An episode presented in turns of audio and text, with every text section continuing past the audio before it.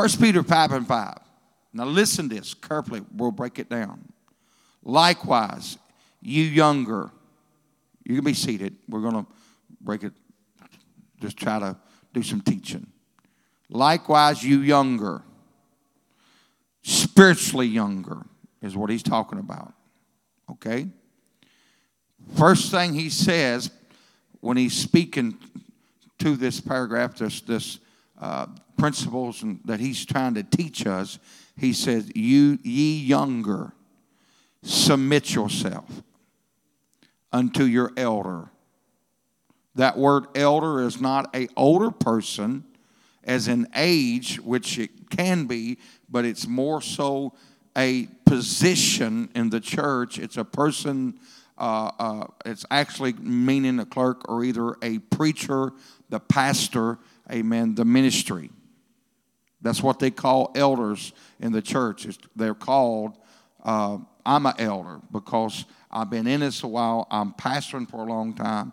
Amen. Um, so we are considered being elders. Okay, understand. That's your first thing. You got to understand. Likewise, you younger, submit yourself unto your elders.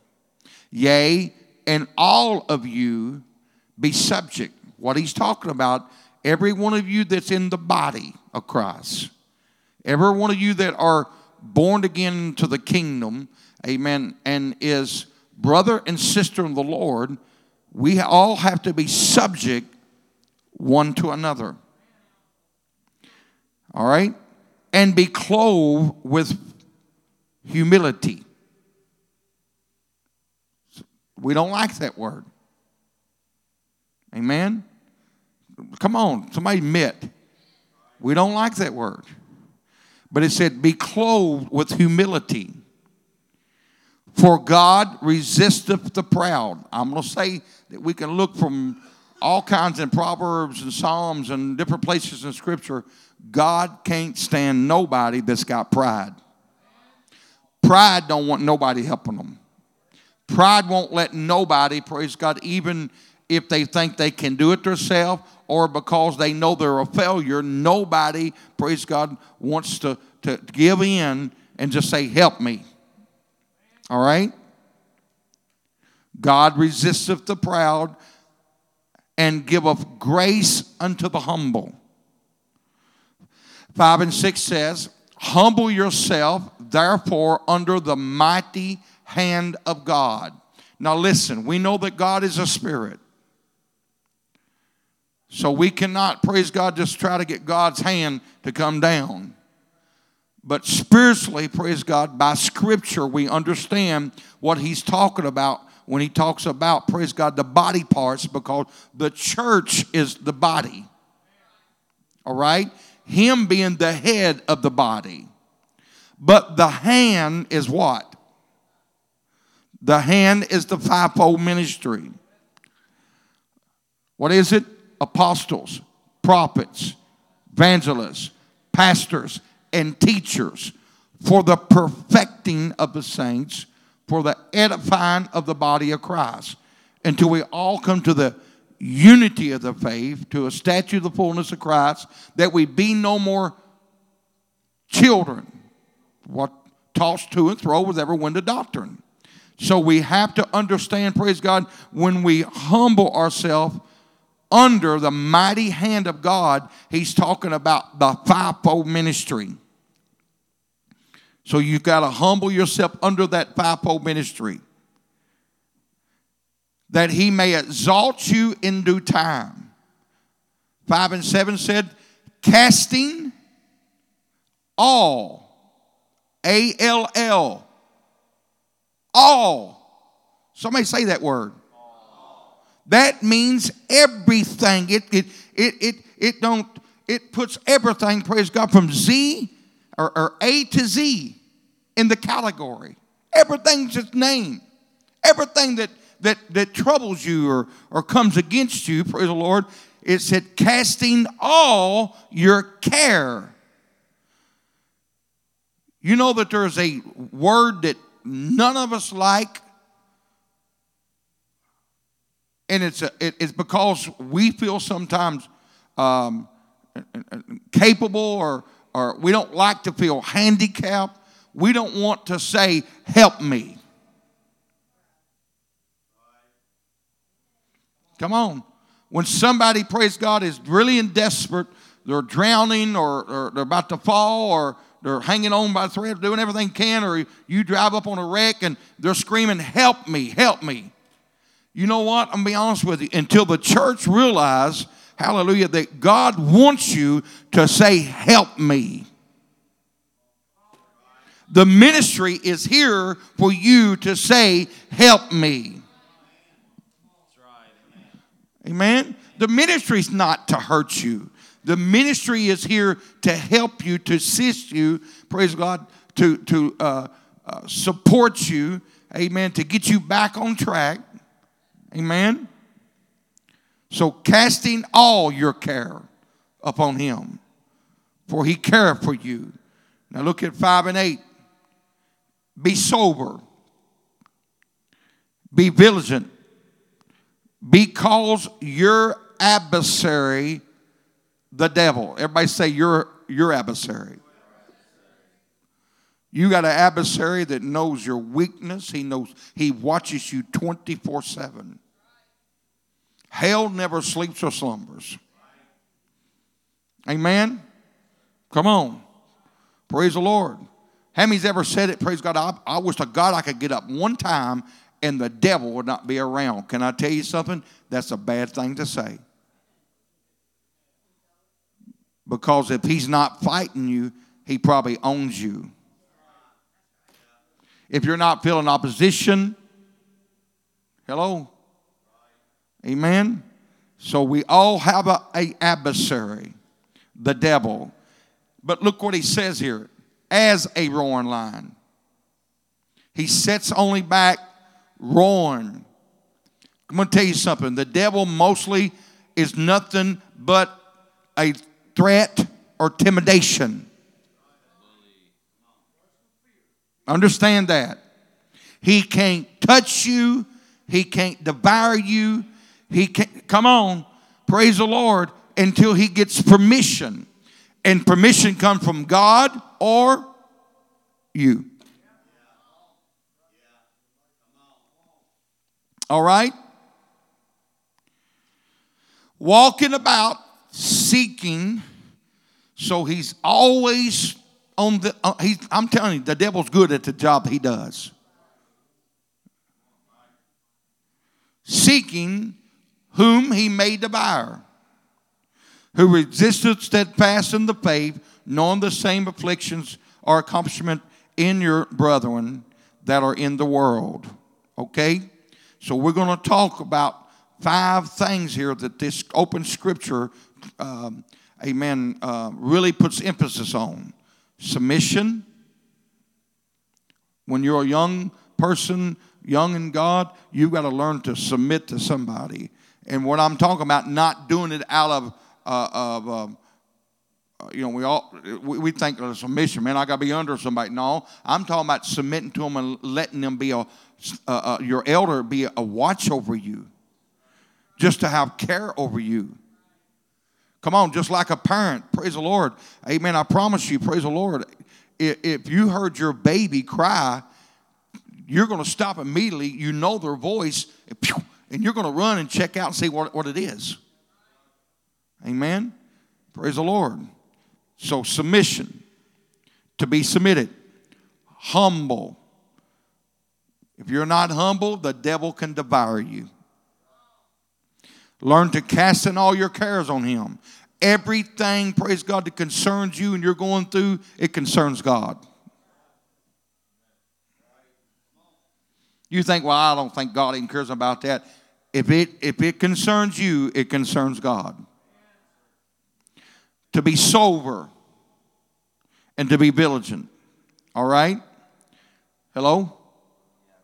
Amen. Come on, how many wants? Because we're going to title this, praise God, The Fight Against My Adversary.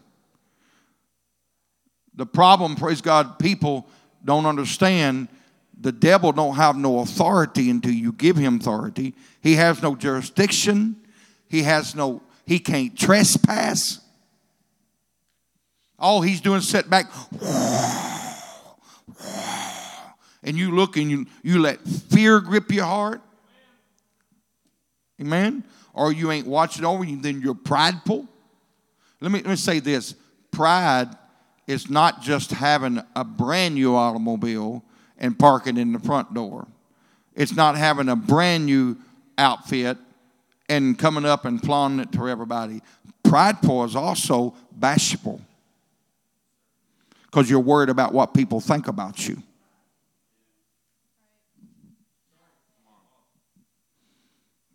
So if you take that, if you don't worry what people think about you, praise God, you, you, you, you probably won't be prideful. But if you're always fighting that, worried about what people think about you, what they say about you, trying to get their approval, amen. Listen, you don't have to have nobody's approval except God. All right? Amen. So we're going to let the pastor, praise God, take it. Amen. And he can talk about, praise God, submit because that ain't that ain't putting you under a, a rule where I come whip you or the ministry do it. It's not that. It's a, you're submitted, praise God, fully. It's like I told um, uh, Tommy and Bobby last week. I said, hey, y'all ain't been calling me in a while. Well, the last three days, Tommy, boom, boom, boom. Hey, Pastor, just talk to me a little bit. You know it don't hurt, praise God, to be close to your man of God.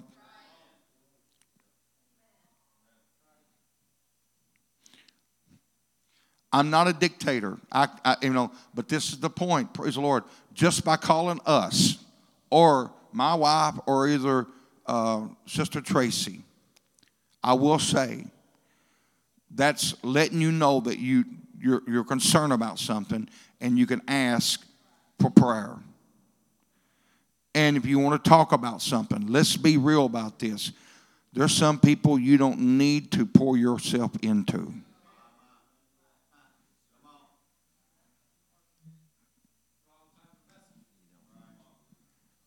Come on. Facebook is the worst thing there is. Man, I, it made me sick when I used to have it. I cannot believe it. People, praise God. Please pray for me. And they post it on there. And they're so friends with so many whoremongers and adulterers and liars and thieves. And I'm praying. what are you praying to? To Satan? No way. I don't want everybody praying for me. The Bible says, there's any sick among you, let them call the elders of the church. Amen. So learn to submit to your elders. That's the first step. Amen. Submission, you've heard us talk about it, is protection. It's a cover. It's protection. Uh, my wife and I, I don't I don't have any clue how this came up, what we were watching, but there was a commercial, there was something, a lady on YouTube or something talking about uh, getting a better night's sleep or something. I don't know. And she talked about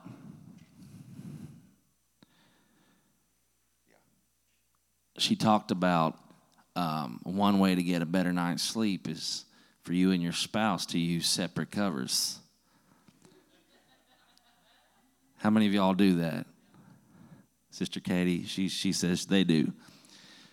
Amen. Because how many know when, and this is just an example, guys, not trying to be carnal, but how many know when you and your spouse are sleeping in the bed together and you're under one cover, if your spouse is a restless sleeper, or if you're a restless sleeper, and you go to turn over. I, my wife used to accuse me this, of this all the time. I'd take the whole cover with me.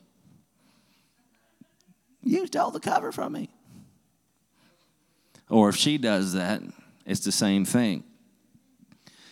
And that is what submission is. We should be so close to God, to the man of God, to the word of God, that we are under that same umbrella of protection and when He moves, we feel it.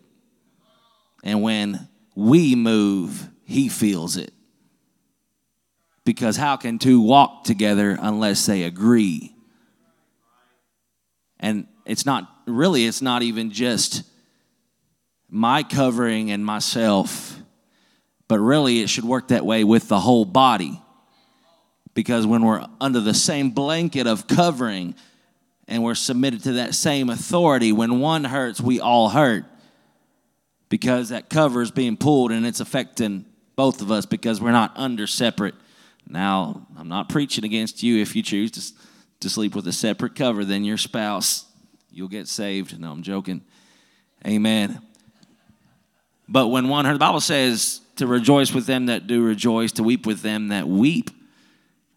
Amen. That doesn't mean that we're all just under the influence of laughing gas at the same time or we're all crying boo hoo, depressed tears all the time. But it means what affects our brother and sisters in the Lord is going to affect us because we care and we love so deeply. Amen. Brother Gary, I apologize. I usually send him these scriptures and I completely, completely slipped my mind. But to be under one cover means that whatever our cover does, it moves us, it affects us. And it doesn't bother us because it's protection. It can be hot in the house, and I, when I'm asleep at night, I want, I want a blanket because I don't know what it is. When I was a kid, maybe this seems funny, but I thought that blanket protected me from the, from the boogeyman.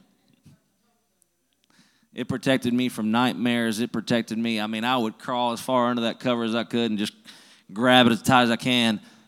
And it was a fear. And, and I'll tell you, it was before I got the Holy Ghost. I had a peace that came over me when I got the Holy Ghost that it didn't bother me anymore.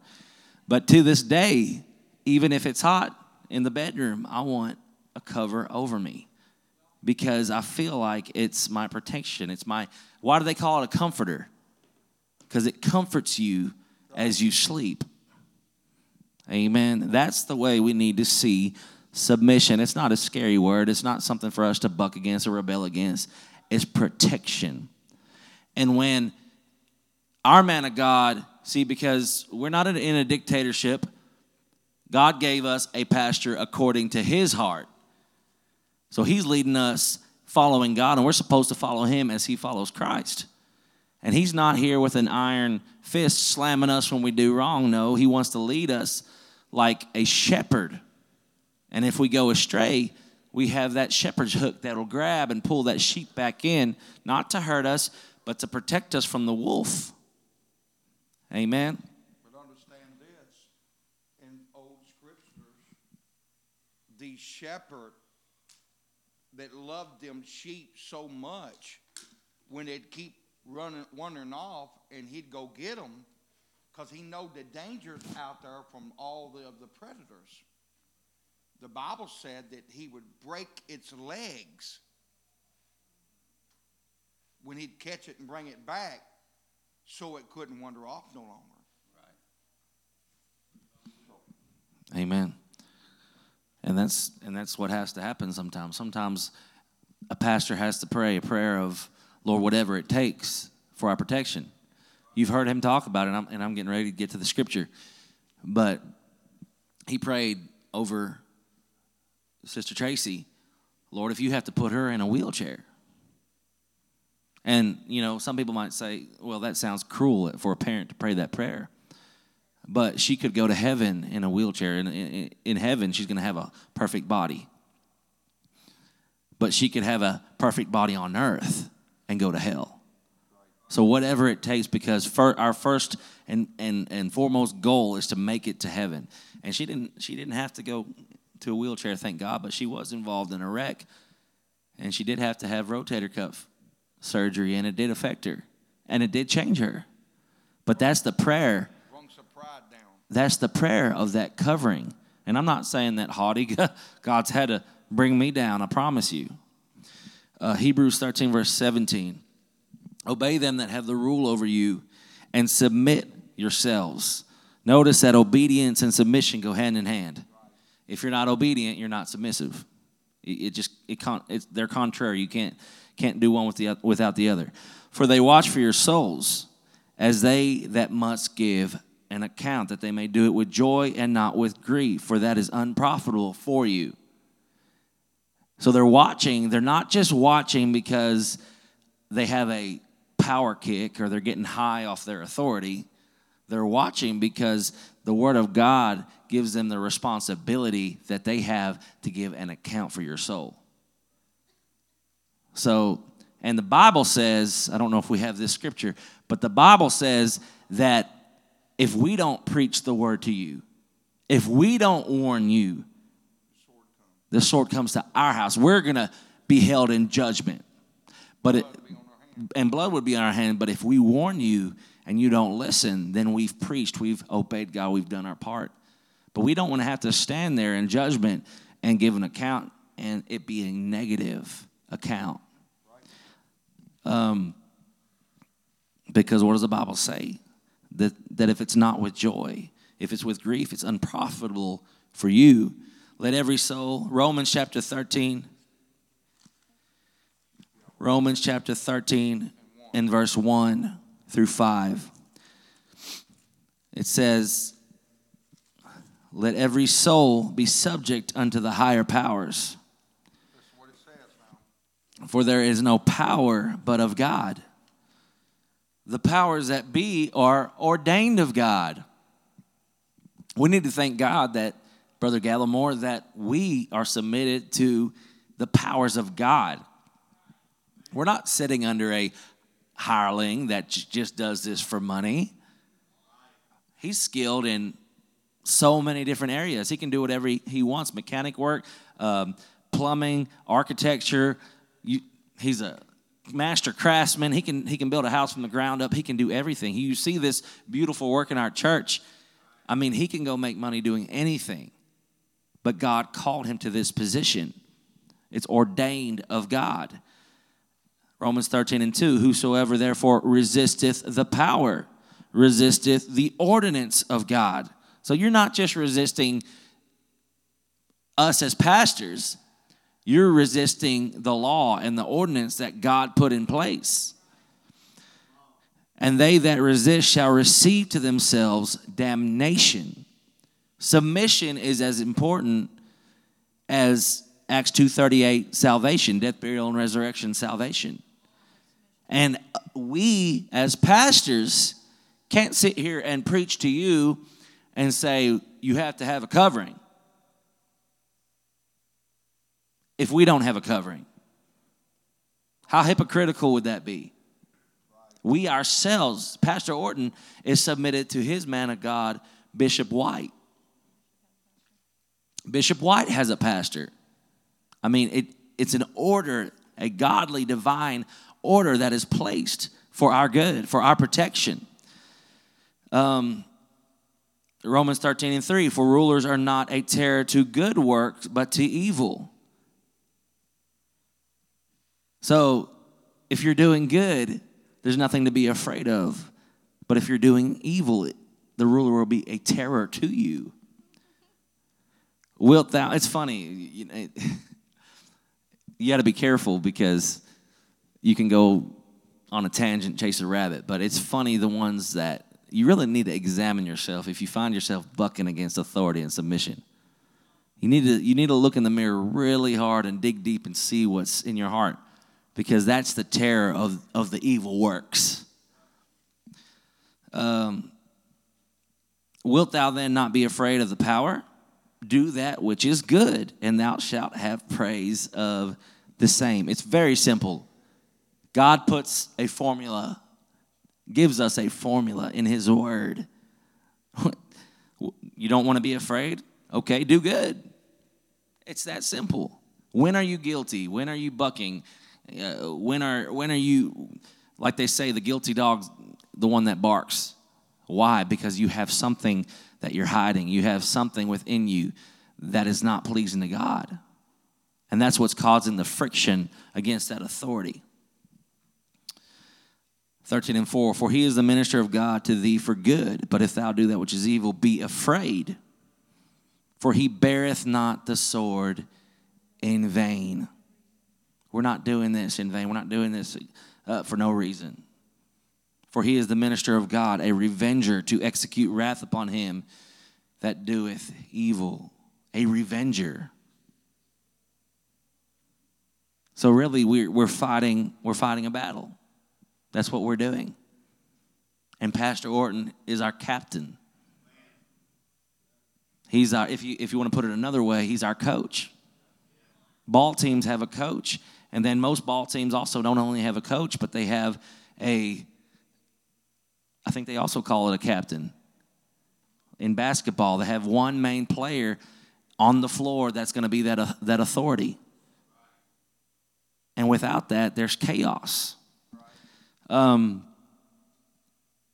and finally, Romans 13 and 5 Wherefore you must needs be subject not only for wrath, but also for conscience sake. So you're not doing it just in fear of judgment, you're doing it for your conscience sake. You want to have a clean conscience. You want to do it out of that humility and out of love for God. Amen. I have no idea if you're supposed to go to humble next or what. but here James.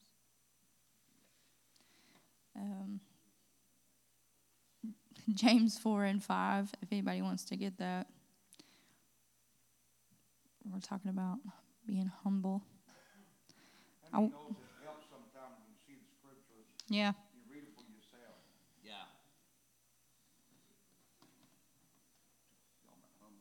Yeah, Billy. I want to play something in the. Uh, maybe it won't work out right, but a lot of people have such a. Um, they have a false idea of what humility is, of what being humble is. A lot of people think if they're quiet or if they're like he said, shy. It, it's that's not humble. You can be actually be a really loud person and, and be humble, but um, when you when your confidence is not in yourself ever, when your confidence is in God, that's a sign of humility. I was gonna play this for you. It's Billy Cole. I don't know if it'll come through here right, but we're gonna try it. Humility is not what you do; it's what you feel. You can get up and say, I am God's worst. I just really am nothing. And have so much pride and arrogance. Or you can get up there in the anointing of the Lord and say, I'm here in the will of God. God's anointing is upon me. And you're thinking, God, I am totally dependent on you. If this works, it's because you're going to perform a miracle. That, and the reason why I say that is because confidence, is not in yourself; it's in God. Right. And sometimes, sometimes people can look at whomever is preaching, and when the anointing is on you, it does it brings a boldness upon you. The bible talks about anyone who has the holy ghost. You shall be you shall be witnesses. There should be power given unto you. And sometimes even when you're witnessing you sometimes you can feel that boldness come upon you. And people might take it take it as arrogancy but it's it's a continuation of it. So it's if you see someone appear operate in the holy ghost and it comes across that way um, be mindful that it, it, might actually be the Holy Ghost. Um, James 4 and 5 says, Do you think that the scripture saith in vain, The spirit that dwelleth in us lusteth to envy? But he giveth more grace, wherefore he saith, he saith, God resisteth the proud, but he giveth grace. What is grace? We've talked about this. The Bible says grace teaches us. And it says that he is the Father full of grace and truth. So to me, it's His word. His word is our grace. That's grace. When I allow this word to work in my life, the Father full of grace and truth, when I allow Him to work in my life, that is grace. So, but it says, but He giveth more grace. Wherefore he saith, God resisteth the proud. He resists the people who come in and they reject the word. That's pride when you reject when you reject the word knowing that a scripture says a certain thing or you re- you reject what the pastor is preaching across the pulpit that's backed up by the word that is prideful um, god resisteth the proud but giveth grace unto the humble because you're willing to be taught okay james 4 and 7 says Submit yourselves, therefore, to God. Resist the devil, and he will flee from you. Draw nigh to God, and he will draw nigh to you. You have to be willing to follow after. Um, cleanse your hands, and it says, Cleanse your hands, ye sinners. Purify your hearts, you double minded. This scripture has been really sticking out to me lately because it's two different things. God just didn't say sinners, He said, Cleanse your hands, ye sinners. So it's actions, okay? You sinners. But then it says, Purify your hearts because here it is. This is motives. Purify your hearts, you double minded. So if you don't know what you believe, if you're constantly tossed here and there and you're all mad at so and so and now you're not mad at so and so, that's double minded. You're up, you're down, all right? And it, in the end, people may say, "Well, I'm not really a sinner." Well, if you're if you have that going on in your heart, there's no stability as a Christian. You're double minded.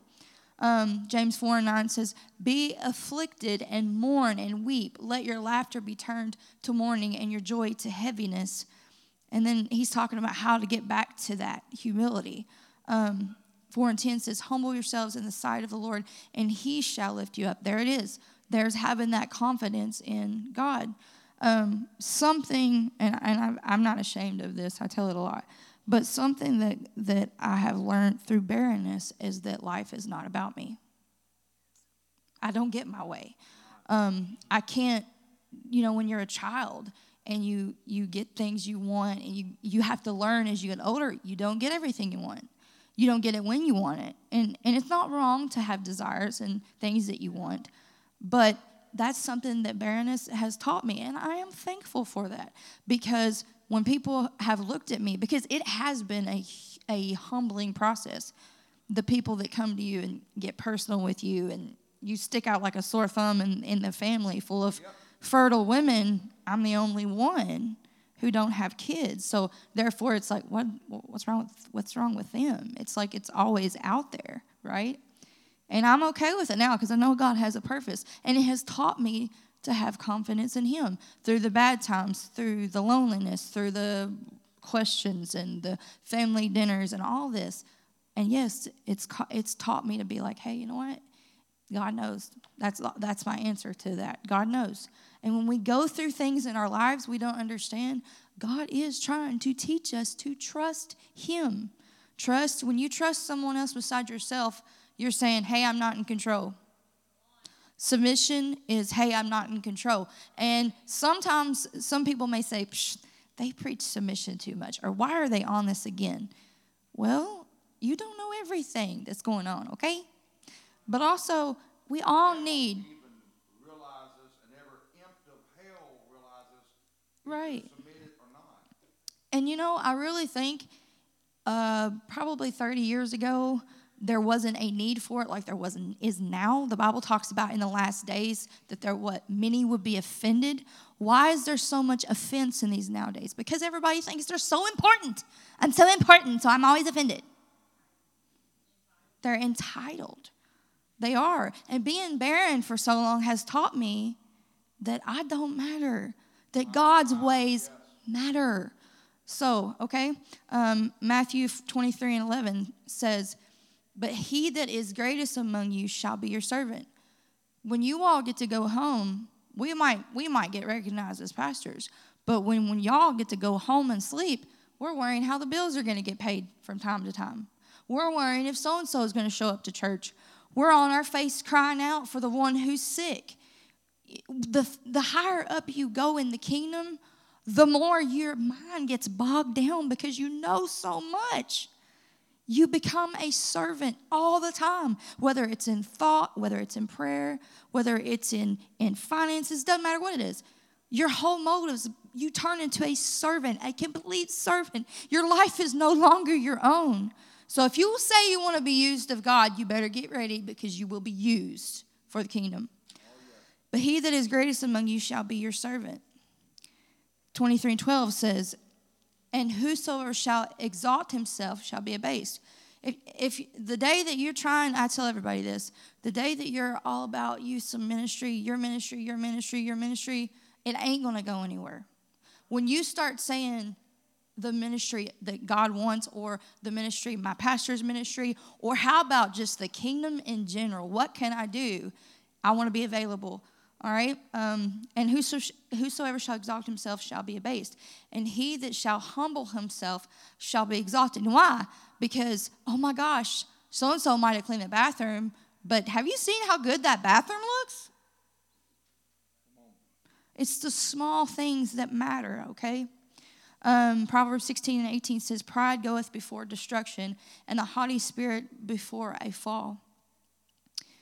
And then it says, 16, 19 says, Better it is to be of an humble spirit with the lowly than to divide the spoil with the proud. It's not worth it. Man, that's good. Let me elaborate a little bit more on that. Uh, Brother Chuck has been in the military. How many years was you in the Army? Nine years. And you spent even the first war at Iraq, didn't you? You was in Kuwait. Um, Sister Christine, she was in uh, the military. And let me say this you don't go join and they say, oh, we're going to give you a $10,000 bonus, you're going to get this, you're going to get this, and get paid and. When you join, the first thing I'm going to do is break your will. You don't walk in there and say, hey, I'm all hillbilly. My Lord, I'm a redneck. I can shoot every gun that there is. Give me one. I'll show you. I'll go kill everybody. There is a training procedure that goes through. They discipline your body and your mind, and then they start showing you how to trust and depend upon your leaders, and then also to be uh, brotherhood, to bond together, because you might be in a foxhole with only one other guy, and you got to know that he's watching your back and you're watching his. That's the same thing in church. And listen, this is not uh, a one man show. But when we learn to humble ourselves under the mighty hand of God, under His will and His purpose, and say, Lord, I'm going to give everything to you, I promise you, when the enemy comes in and he sees you and you're submitted, immediately you're resisting him right there. You're pushing back the forces of hell right there. He can't touch you. If he comes to you, praise the Lord, amen, you say, hmm, that ain't what my pastor says. What happened to Eve? Her pastor was her husband, Adam. And he told her, because God told Adam, don't eat of the tree. The day you eat of the tree, you'll surely die. Okay. Amen? But she got close enough to, to hear the voice of the devil, and the devil tried to twist the word. And that's one, he, one thing he does. Listen, if you don't know the word of God, don't get in a debate with people. You'll be consumed. Turned around, praise God, say, I'll get back with you. Call your elders of the church, praise God, somebody you trust, your pastor, amen, and say, What do I need to do about this? How do I need to handle about this? What what it's my mom or my dad or my brother or my sister, amen, and they're throwing this at me. And I'm gonna say this: the devil will use anybody he can to destroy you. Come on, how many believes that? All right? Anybody. So you've got to understand to be submitted and humble. You've got to be humble before you can even be submitted. All right? You don't know everything. I promise you, you're not going to. If any of you was to call me, praise God, and say, Brother Orten, I want you to come to my house and I want you to put a new roof on it. I'll say, okay and I start tearing the roof off. I'm going to put a new roof on, and I started at the bottom and putting, you know, paper up, and then I ended up putting the shingles. You say, no, no, no, no. I want you to start from the top and go down.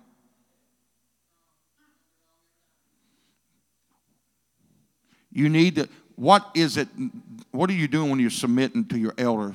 Somebody that's already had experience enough, training enough that's already fought the adversary, that's already defeated the adversary, and knows how to get victory. All right? So it, it, I'm telling you, it'll save you a whole lot. Praise the Lord. Amen. If you'll learn to submit and humble. All right? I promise you will. Amen. I'm going to read, praise the Lord, Exodus. I didn't give you Exodus, did I? Yep, I did. Okay. Praise the Lord. He's right on the ball. I love you, Brother Gary. The Lord shall fight for you. Somebody say that. Somebody say it again because you need to believe that. The Lord shall fight for you, and ye shall hold. You know why the Lord says that? Because when you open your mouth, somebody say this life and death, they're in the tongue. You can listen. I've had people, praise God, speak against some things, and you know what God done? God said, okay, if that's what you want, I'll just let you keep going through the same old thing, same old thing, and you, that's that cycle. Compassing the same mountain, going through the same thing. Amen. But when you turn around, praise God, and say, No, the Lord's going to fight for me. Every battle is not yours, every battle is the Lord's. Come on, you're a child of God. He loves you. You're the apple of his eye. Come on, he invested in you. Praise the Lord. Amen. Therefore, praise God, let the Lord fight your battle and you hold your peace. Amen. First Timothy 6 11 says, But thou, O man of God, flee these things, follow after righteousness,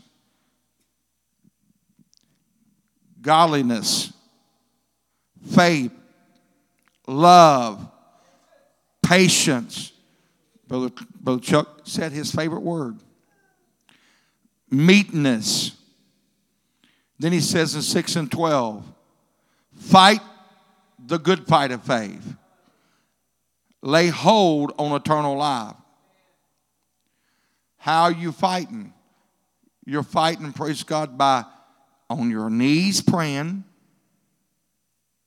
there's one individual in this church that just was just about as bad as me, or even worse, about got to got to fight their own battle. Quit pointing your finger at Tommy. but I've always let him know and understand, Tommy. The less you say about it, unless you get on your in your closet and you pray about it and give it to the Lord, the quicker you have victory and the sweeter that victory will be. Man, hello, amen. That's how you fight. Lay hand, hold on eternal life. Amen. Psalms 144 and 1 said, Blessed be the Lord my strength, which teacheth my hands to war and my fingers to fight. I got a revelation on that my hands to war and my fingers to fight. Read the Word of God. What did the Lord use when he was fighting against the Satan, his adversary? Every time he went to the Word and he said, Satan, it is written. When you, when you don't speak nothing else but the Word of God, your adversary hates it. Come on, he'll try to twist it up and you'll say, Satan, it is written. And I'm telling you, the, the devil knows the Word of God better than we do. And when you use it against him, I promise you, praise the Lord, amen, you will, you will win. Now, here's another one we're going to talk about 2 Corinthians 10 and 3 to 6. For though we walk in the flesh, we do not war after the flesh. For the weapons, what is a weapon? Weapon is something in the natural, a gun, knife, spear, bow, anything. I guess you can have a car nowadays.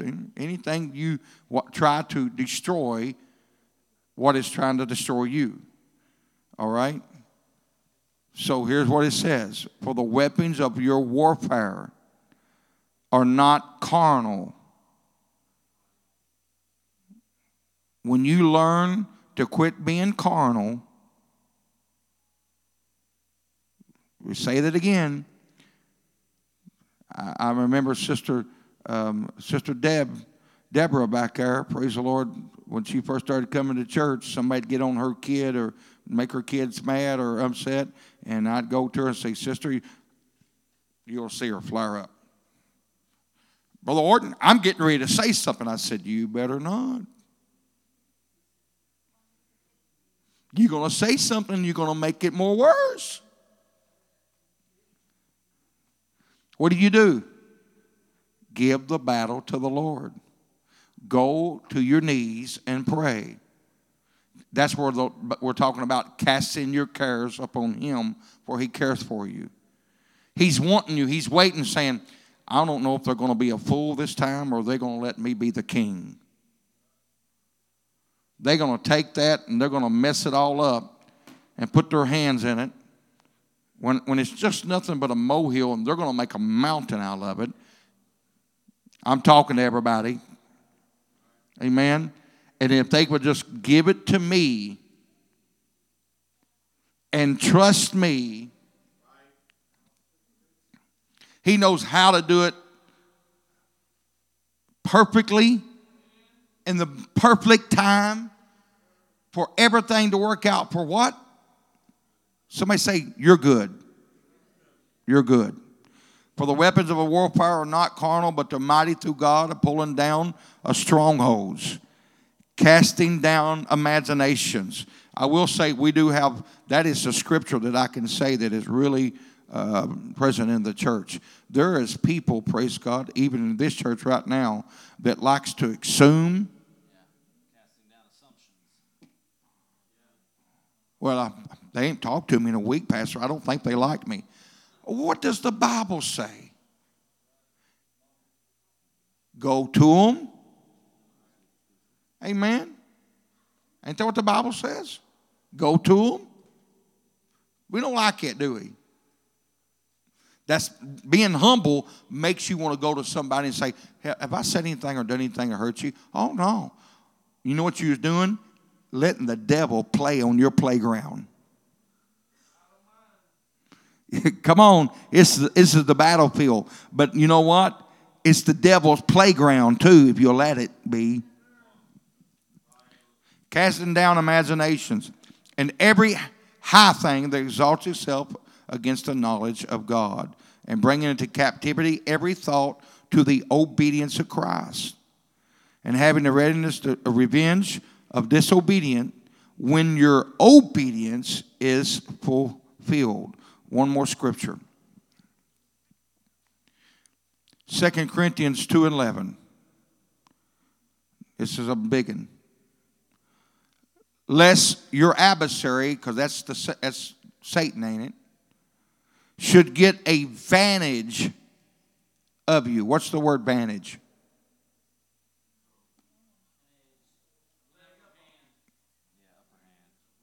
the upper hand, the edge. Amen. Get the best of you. Come on.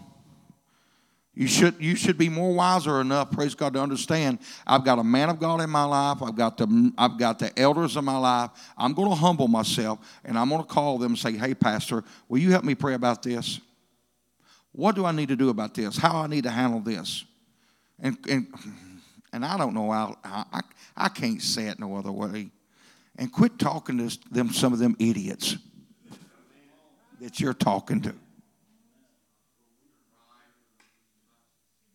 You know, them ones that don't have a home church, that don't have a pastor, that don't live right, but you know what? When you go to them, they always can give you advice.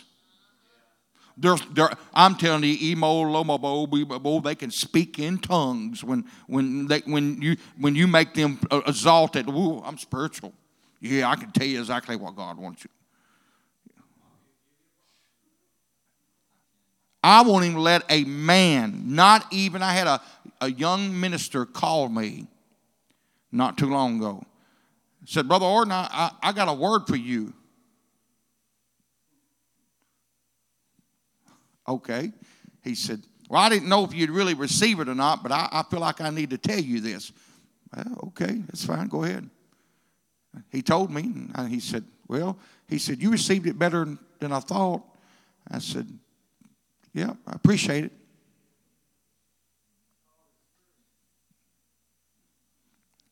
You know what I done? That wasn't my man of God. That wasn't my presbyter.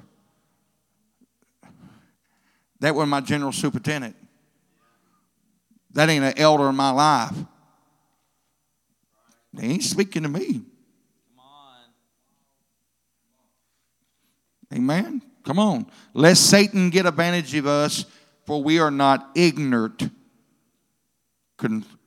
ignorant of his devices. I'm telling you, ignorant of his devices. We need to quit being so ignorant to the devil's devices.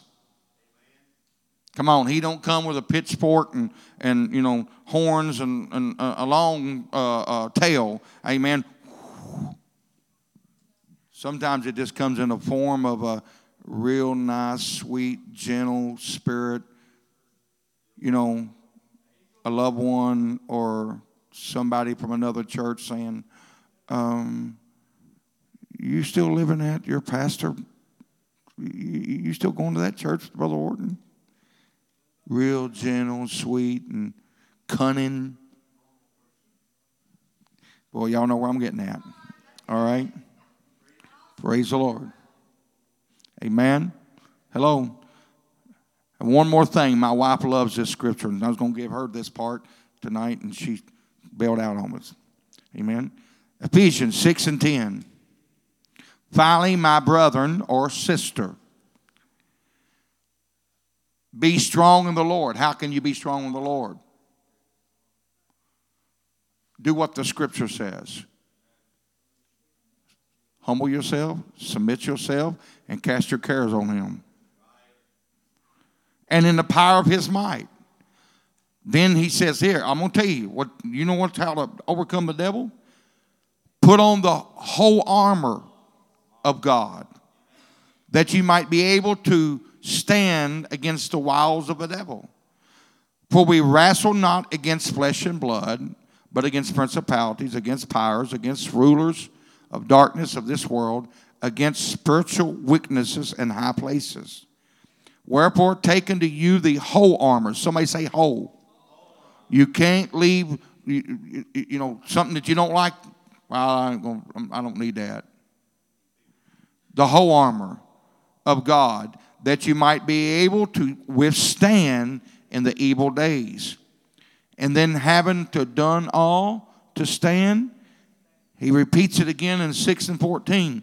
Stand therefore, having your loins, the first thing you got to have is your loins girded about with truth. You know what that is? It, your loins, it, it's a girdle, it's a belt that holds all the rest of your armor pulling in tight. And that's truth. When you got truth, truth will defend you, truth will fight for you. Amen. Got to have truth. And having the breastplate of righteousness and your feet shot with a preparation of gospel of peace. Above all, the shield of faith wherein you shall be able to quench all the fiery darts of the wicked. Keep your faith. Amen. And listen to this next one. Take the helmet of salvation. What is that? It protects your mind.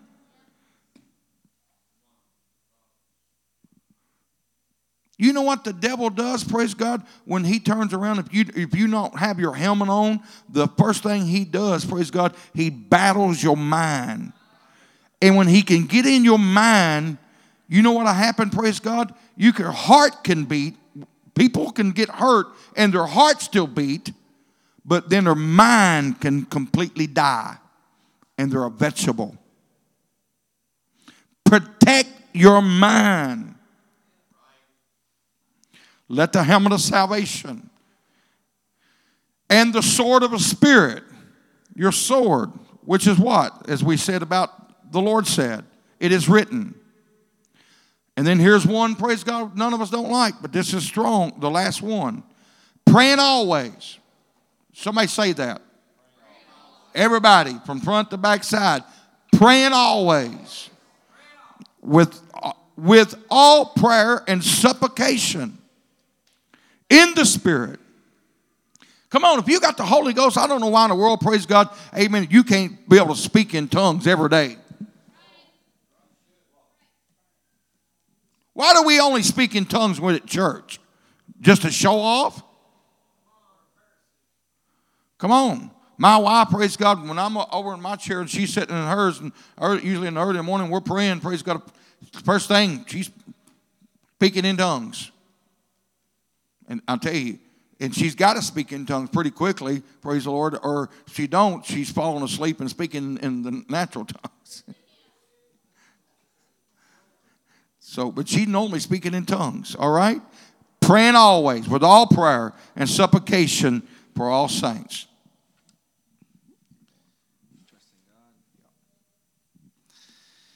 Amen. Psalms chapter 5 and 11. This is talking about trusting God, is talking about casting your cares on Him. But let all those that put their trust in thee rejoice. Let them ever shout for joy because thou defendest them. Let them ever shout for joy because thou defendest them. Let them also that love thy name be joyful in thee. Amen. Um, before I continue, something that really goes with this Bible study and something that God, and I need to work on, but we all need to work on so much, is thankfulness.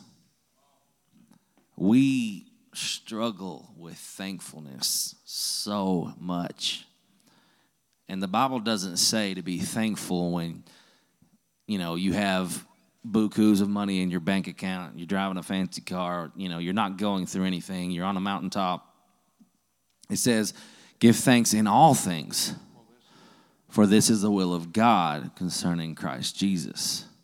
In all things, no matter what your situation. And I know, you know, we like to cast that stone and say, well, it's easier said than done. And, or why don't you walk in my shoes? You, you don't know what another person is going through. But, but at the same time, don't pretend like your situation is just so much worse than anybody else's.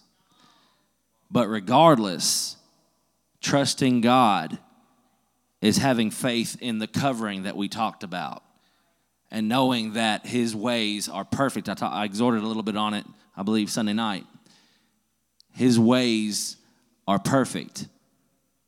And no matter the struggle, no matter the trial, no matter the, the tribulation that you might be going through, He sees it all. And when we're going through the tribulation and the struggle, and we're in the middle of the road, and all we can feel is the turmoil, He sees the end. He already, my wife, she, I wasn't there, but at the last ladies' meeting, she spoke about fighting from a place of victory. When we're always down, you cannot be victorious. But you have to learn how to fight with victory when you when it feels like you are down. That's part of having that whole armor that we just read about. Girding yourself. And I'll tell you a big one that that I, I really think gets skipped over and not really exhorted on enough is having your feet shod with the preparation of the gospel of peace. That is 99% of our battle. Because our palace is our peace, our home is our peace, our mind is our peace. What is the very first thing that we be not conformed to this world, but be transformed by the renewing of your mind? Having a peaceful mind. When you keep your mind upon God, when you keep your mind upon Him, He will keep you in perfect peace. But we are destroying our own peace. We can't trust God when our world is not in peace, when we're not every day putting on those shoes. And where we walk determines how much peace we have or where our peace is. And being able to fight from a place of victory God's not the author of confusion. So, yes, it does depend on who you spend the most time with. You know, and, and you have people that constantly want to yell out and talk about how, well, we're supposed to be the church. We're supposed to be the church. You better examine yourself when you say that because you're high you're holding yourself up to a really high standard when you say we're and yes we are supposed to be the church. This building is just a building. Yeah we call it the church and we gather together and worship in spirit and in truth. Thank you jesus. We have that opportunity. But if we're the church that means we're walking and representing god everywhere we go. And god ain't going some places y'all are going I'm talking about, I'm still talking about, it might not sound like it, but I'm talking about trusting God. You have people, you have social media, you have television shows, you have uh, coworkers that are destroying your peace, and therefore it's making it harder to trust in God. And therefore, uh, you wonder why you face fear at home, why your kids are having nightmares, why. Amen trusting in God. Proverbs 3 and 5 says, Trust in the Lord with all thine heart. Not part of it, not on a sunny day, a rainy day. Y'all have seen the y'all seen the the uh, conversation on on the minister's text. Pastor's sick of winter. He's ready for he's ready for spring. Well, Sister Orten loves spring, but she hates the bugs and she hates the hot weather and she hates the snakes and she hates the well, I'm just going to tell you, we went from negative 25 one day to the next weekend being 45. That's a 90 degree, or no, like 65. It, it was like a 90 degree interval. There's days in winter I love, but there's days in winter that I complain. There's days in spring and summer I love, but there's also days in spring and summer, and this is not a rebuke to my pastoral team, okay? This is just an example. It's just an example. Amen. But we will find, it doesn't matter, we will find something. Our flesh will find something to complain about no matter the season because God put seasons in our world. Pastor, remember Colorado? We went to Colorado for a week. In that week, I have never in my life seen a road shut down from a hailstorm. I thought it was a blizzard. It was hail. I mean, we had an, like an 80, 90 degree day one day. And, and then we had a snowstorm. I mean, we thought Western Kentucky was bad. And Western Kentucky is bad. Was it last year or the, the year before? It was April. It was 85 in the middle of the day. I remember my wife has pictures. They were up there sitting on the swing in the middle of the yard. It's like 85. And that night, all of a sudden, a blizzard in April. So the world is going to toss us all kinds of things that we can either choose to be happy. What did Apostle Paul say? I think myself happy. He had gone through shipwreck, he had gone through beatings, he had gone through all manner of things. But he had to think himself happy. Why? Because happiness is a decision. Happiness is a choice. And we can either choose to trust the one who gives us life, or we can choose to complain in our state, whatever that state or season is that we're in. Because, Pastor, you said it. We have that power in our tongue. If you're filled with the Holy Ghost, you have that authority to speak to whatever. You heard me preach about the empty gift. That thing that looks empty inside. All we have to do is speak whatever we want into existence into that gift. Because God's presence fills all things. And He already has the answers and He already knows what we need.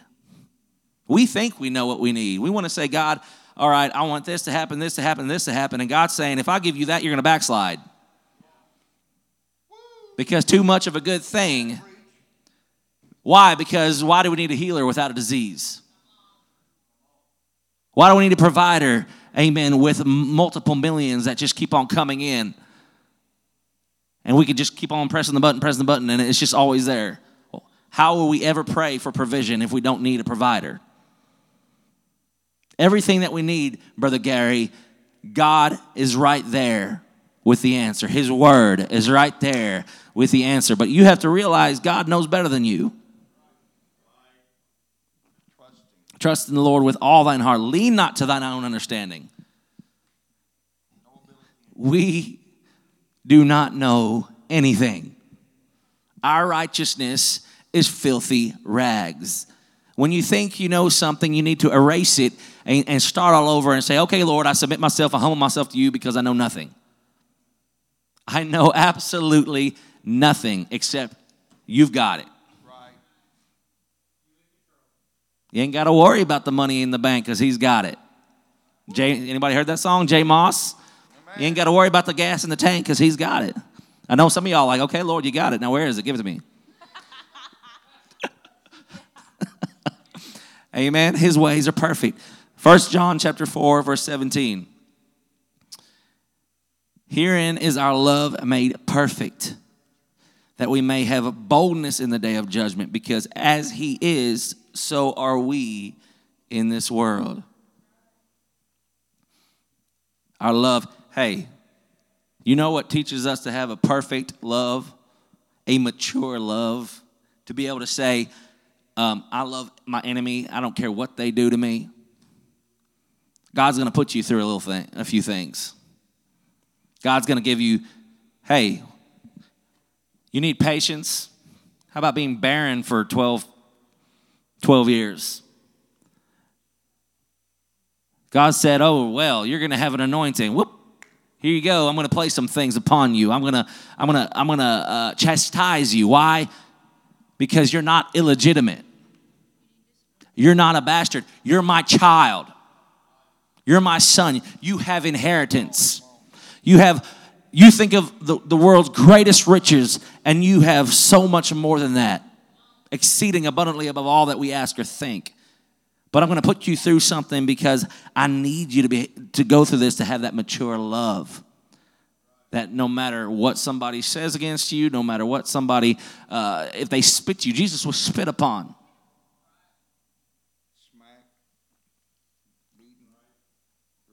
Amen. Though they, Sister Heather sent me the scripture. She said, though they stray me. I think she meant slay me. Though they slay me, yet will I trust him. The problem is sometimes we, yeah, we got to shut those out, those, those of them that, that we think are slaying us. Because honestly, our own voice is our own worst enemy. Because we speak against our own miracle. We speak against our own victory. We speak against what God has already promised. And you delay it sometimes. Um, 1 John 4 and 18. There is no fear in love, but perfect love casteth out fear. Perfect love. Because fear hath torment. You lay away, wake at night, just anxious, tossing and turning, not knowing how things are going to be done, worrying about your family, worrying about just everything under the sun, worrying about your lost loved one. Fear.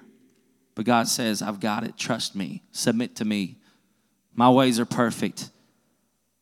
I know you don't think so. I know it's hard because it's like, okay, Lord, it's been years now. What's going on? But we have to trust Him. He that feareth is not made perfect in love. The devil wants us to have fear. He wants nothing more greater than us to have fear. But you know what else he wants us to have hopelessness. He wants us to be hopeless. And apostolic, I'm telling you, we should be the happiest, most joy filled people on this earth because I'm telling you, if we never have riches, if we never have the babies that God has promised us, if we never, amen, see some things in this world, we have truth. And when that trumpet sounds, if we live this great truth, we're, we're going to hear him say, Well done, my thy good and thy faithful servant. And that is the greatest rich that, riches that we could ever have. Amen. But we have to learn to trust in him. Okay, be sober. Um, First Peter 1 and 13. Wherefore, gird up the loins of your mind. That's where it is. Be sober. Um, everybody doesn't really realize what sober really means. Um, but it says, Your mind, be sober and hope to the end for the grace that is to be brought upon, upon unto you at the revelation of Jesus Christ. Wherefore, gird up thy, the loins of your mind, be sober. Um, when you look up the definition of, of sober biblically, um, the Bible defines sober as having a disciplined, control, sound mind.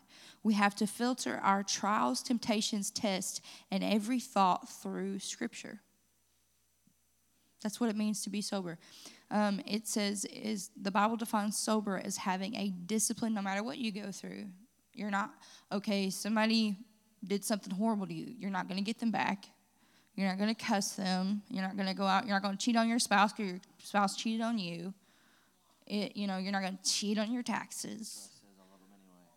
The Bible defines sober as having a disciplined, controlled, sound mind. We have to filter our trials, temptations, and tests and every thought through Scripture. Another thing says, you accept, listen, you accept. It doesn't mean we have to accept sickness, okay? That's not what I'm saying. If you have a disaster, sure, get it prayed about. But this says you accept both the good and the bad things, knowing that you're able to handle whatever life throws your way without relying on drugs and alcohol to keep you afloat. A lot of people nowadays, you it's it's so uh, prevalent. Is that the word I'm looking for? Prevalent in this in this hour. You hear of everybody. They're on antidepressants and they're on this and they're on sleep medication. They're on that, and a lot of it goes back to not being having your mind sober. And it goes back to trusting god. Because when when it talks about having and i'm going back a little bit but when it talks about having your your mind kept on him and he'll keep you in perfect peace when you are his you don't have that trust issue.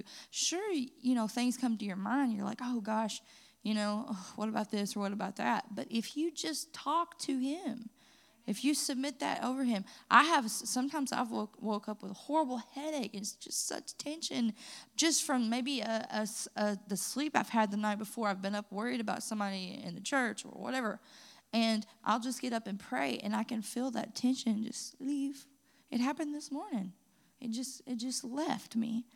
Wherefore, gird gird up the loins of your mind, be sober, and hope to the end for the grace that is to be upon, be excuse me, to be brought unto you at the revelation of Jesus Christ. And then it says, um, First Thessalonians. The the abbreviations on this, I sometimes I'm like, is that Peter or is that what is this? First Thessalonians five and eight says, but let us who are of of the day be sober putting on the breastplate of faith and love, and for an helmet, the hope of salvation. It's very, very, very, very, very important that we keep that that always that stability. Um, I would, I, I don't mean this mean, but if you watch someone and their lifestyle is up and down up and down, there's there's no consistency. People want to say, "Well, I love people cuz God is love." Well, how about it says he is faithful? Are you faithful because he's faithful? That's an attribute. It said he it says he is I'm the Lord thy God, not change not. Are you stable in your beliefs? A lot of times we leave that part out. Well, yes, God is love. But what about what about that stability in our minds? Because our knowledge is no good. It's not. Our knowledge is no good, but the Word of God, it is the uh, final Word. It is the perfect, the mature Word of God. And sometimes when you go to reading it, it's like, what? But if you'll pray, God, help me to build not my life on my words, but my life on His Word because it lives. We were having a conversation with a um, with a man uh, out out to eat, and he's he's not in truth. And he was talking to us about this and that, about the scripture, and do you get new revelations and all this? I said, yes, we do. You get new revelations of the Bible. Is it new if it goes against the Bible? No. But like scriptures will jump out at you because of maybe something you're going through. and it'll say, boom. And you'll be like, oh my gosh, that means this. I never seen it that way. And that's the living word of God. Um, Brother Millie said it like this uh, that the word became flesh and dwelt among us. When we begin to clothe ourselves with the word of God, you know what that does? Our flesh, when we when we say, okay, because the Bible says we're washed by the what? We're saved by the washing of the word. So when we take that word and we apply it to our flesh, you know what that does? It washes away me, and people begin to not see me, but they see him instead. So it's important that you're sober. Um, remember, you accept both the good and the bad. Stuff happens. You don't lose your Holy Ghost, okay? People, I'm going to be honest with you. When the world sees the church and all they see is people who are down and out, and I don't mean you, you can't go through things, but when they come in here and they see you not worship because you're mad at so and so and they hear garbage, and oh, well, so and so's fine this day, but so and so's not this day. If you're, if I'm just going to tell you, if you're out there and you're making a good living, okay, and you're like, you want to go out to eat this day and I'll take you. And then the next day you're like, oh, I'm sorry, my car payment's late. And they know this stuff. There's no stability. We're supposed to have a good report within and without. All right? That's it's still, still talking about being sober because it's part it's part of it. Now, we have all made those mistakes. But I believe God is trying to per, per, can y'all say that? God is trying to mature TAC so that we can help others to get, get out of the gutters, to get out of the lifestyles of, of being just miserable and sick in sin and, and stuck on drugs because they have to have them. We shouldn't have to have them here to be sober. Man, that's good.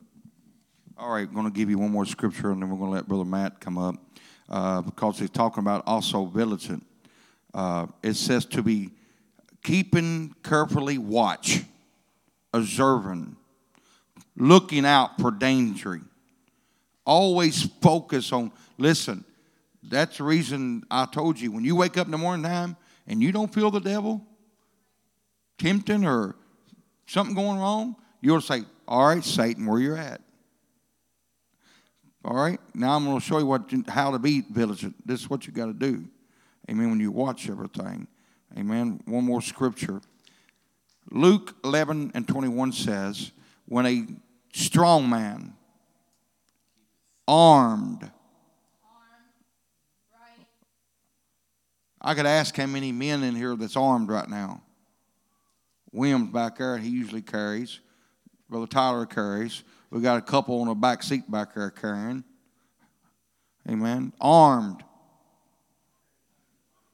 What, what you need to do is be armed spiritually armed spiritually. You want to be strong? Be armed spiritually. Amen. It said, A strong man armed keepeth his palace. What is that palace? Where he lives, is where he dwells, is where he does. It's his palace. His goods are in peace. But when a stronger than he shall come, upon him and overcome him. He taketh from him his armor, wherein he trusteth, and he divides his spoil. We need to be vigilant every day. We need to be sober. Come on, how many knows you can be you can be not drunk off just regular alcohol and beverages and everything, but you can be drunk over off the world. Facebook can make you drunk. Twitter, Instagram, and social media can make you drunk. You can be on it so much and you got off and say, My God, don't even realize, man, I've been on there. You check your little timer. I've been on there for three hours and you ain't accomplished nothing. Your mind's lost. You ain't got nothing done. All right? So learn how. Let's repeat it. Learn how to fight your adversary. Submission, humbleness, casting your cares upon him means trust him, everything. Give him everything. Give him everything. Okay? Sober and vigilant. If you'll do these, I promise you. Hey, I promise you, if a man was to come to uh, Brother John Bruner's house and he's got right on his front door, I remember it used to have it, he might not have it no more, a sign that says, This house is armed. You think he's going to turn and go to the next house? The enemy, that, that, that thief don't want to come in there knowing that he might have a gun pointed to him. God give us the weapons, the tools, the armor, everything there is for us to be victorious and living for God.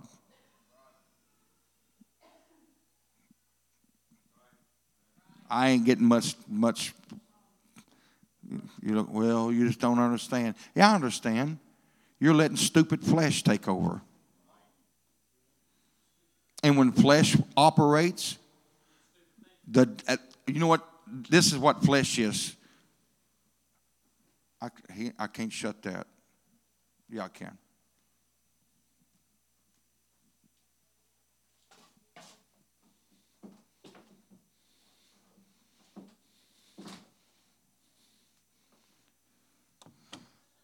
When you're spiritually, the doors are shut.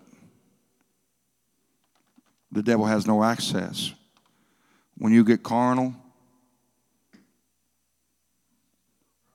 the devil eats off of your flesh, and that's how he consumes you. He gets inside your life, and then he starts working and letting you believe lies, bringing fear, bringing torment, and then he goes for the kill.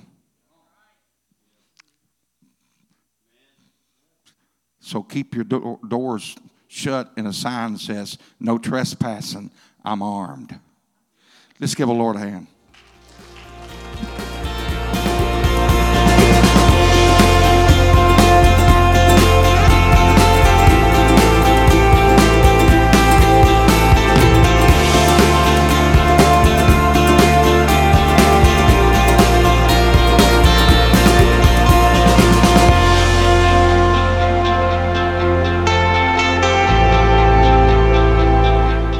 Thanks for taking the time to take in today's program. This is a media ministry outreach of Truth Apostolic Church in Madisonville, Kentucky. For more information about our ministry, visit our website.